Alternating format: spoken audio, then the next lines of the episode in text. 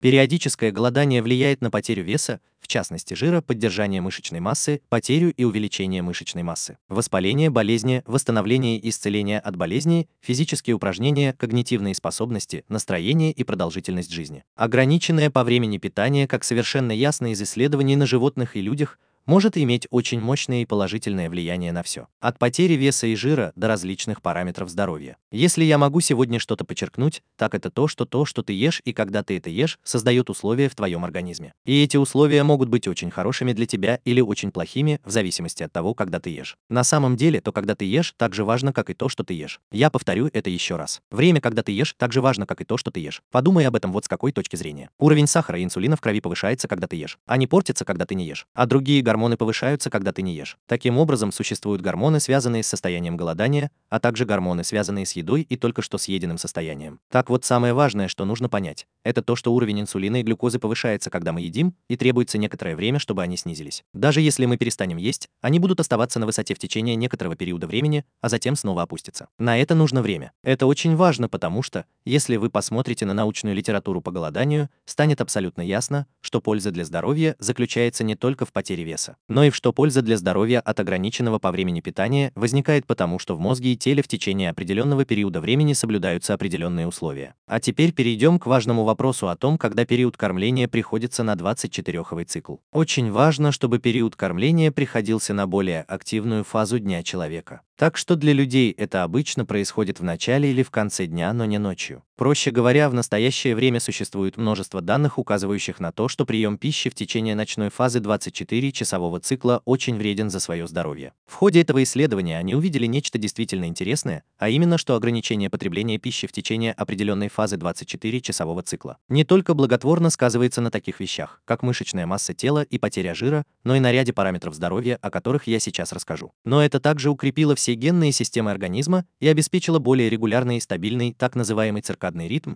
или 24-овый ритм. Теперь было доказано, что это верно и для людей. Так что если ты хочешь быть здоровым, тебе нужно, чтобы здоровье твоих органов и обмен веществ развивались должным образом. Одна из самых важных вещей, которые ты можешь сделать, это принимать пищу в соответствующее время каждого 24-часового рабочего дня. Короткий вывод из всего этого заключается в том, что тебе, вероятно, захочется подумать об ограничении времени кормления и, возможно, даже заняться им. Один из ключевых принципов прерывистого голодания заключается в том, чтобы в течение первого часа после после пробуждения и, возможно, дольше не употреблять никакой пищи. Второй основной принцип, который хорошо подтверждается исследованиями, заключается в том, что в течение двух, а в идеале и трех часов перед сном вы также не употребляете никакой пищи. Любая пища или жидкие калории, если уж на то пошло. Из исследований на людях совершенно ясно, что отказ от употребления какой-либо пищи или потребления каких-либо калорий, жидких или других, в течение первых 60 минут после пробуждения каждый день и в течение 2-3 часов перед сном идеально подходит для параметров, которые мы обсуждали ранее. Так что давай разберемся с этим первым вопросом вопросом, когда наступит идеальное время для кормления. Таким образом, получается, что ответ на вопрос, когда лучше всего есть, это ответ на вопрос, когда лучше всего есть. На самом деле лучше всего ответить, подумав о другой стороне медали, а именно о том, когда лучше всего поститься. Поскольку мы постимся во время сна,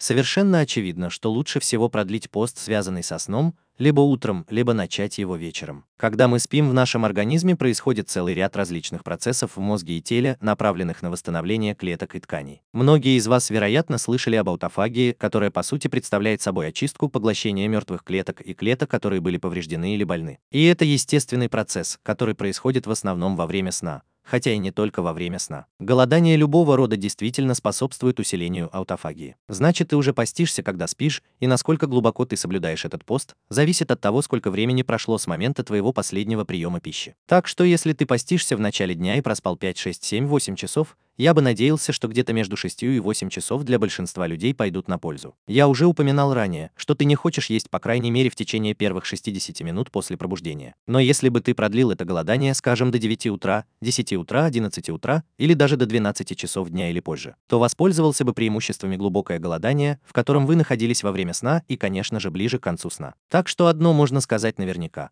Ты хочешь, чтобы твое окно приема пищи было привязано к твоему режиму голодания, основанному на сне. Таким образом, чтобы тебе было легче войти в состояние голодания на какой-то период времени. Так что если ты такой же, как большинство людей, и спишь по ночам, то просыпаешься где-то около 6-37 утра или может быть даже в 8 утра. Допустим, тебе нужно было раздвинуть свое окно голодания так, чтобы ты начал есть в полдень, а затем перестал есть в 6 вечера. Ну, тогда вы не едите с 6 вечера до тех пор, пока, скажем, вам не пора ложиться спать в 10 вечера. Но с 6 вечера до 10 вечера ваше тело еще не находится в состоянии голодания, потому что вы только что поели. Тем не менее, ты начинаешь постепенно переходить в состояние голодания перед сном, а затем на протяжении всего сна и до следующего утра и позднего утра. Ты действительно находишься в состоянии голодания. Возможно, ты слышал старую пословицу о том, что если после ужина совершить 20-30 минутную прогулку, то это ускорит скорость переваривания пищи. И действительно так оно и есть. Выведение глюкозы из вашего организма может быть достигнуто с помощью целого ряда различных средств. Но легкие движения или физические упражнения действительно увеличивают время опорожнения желудка. Так, например, если бы вы съели обед, который закончился в 8 вечера,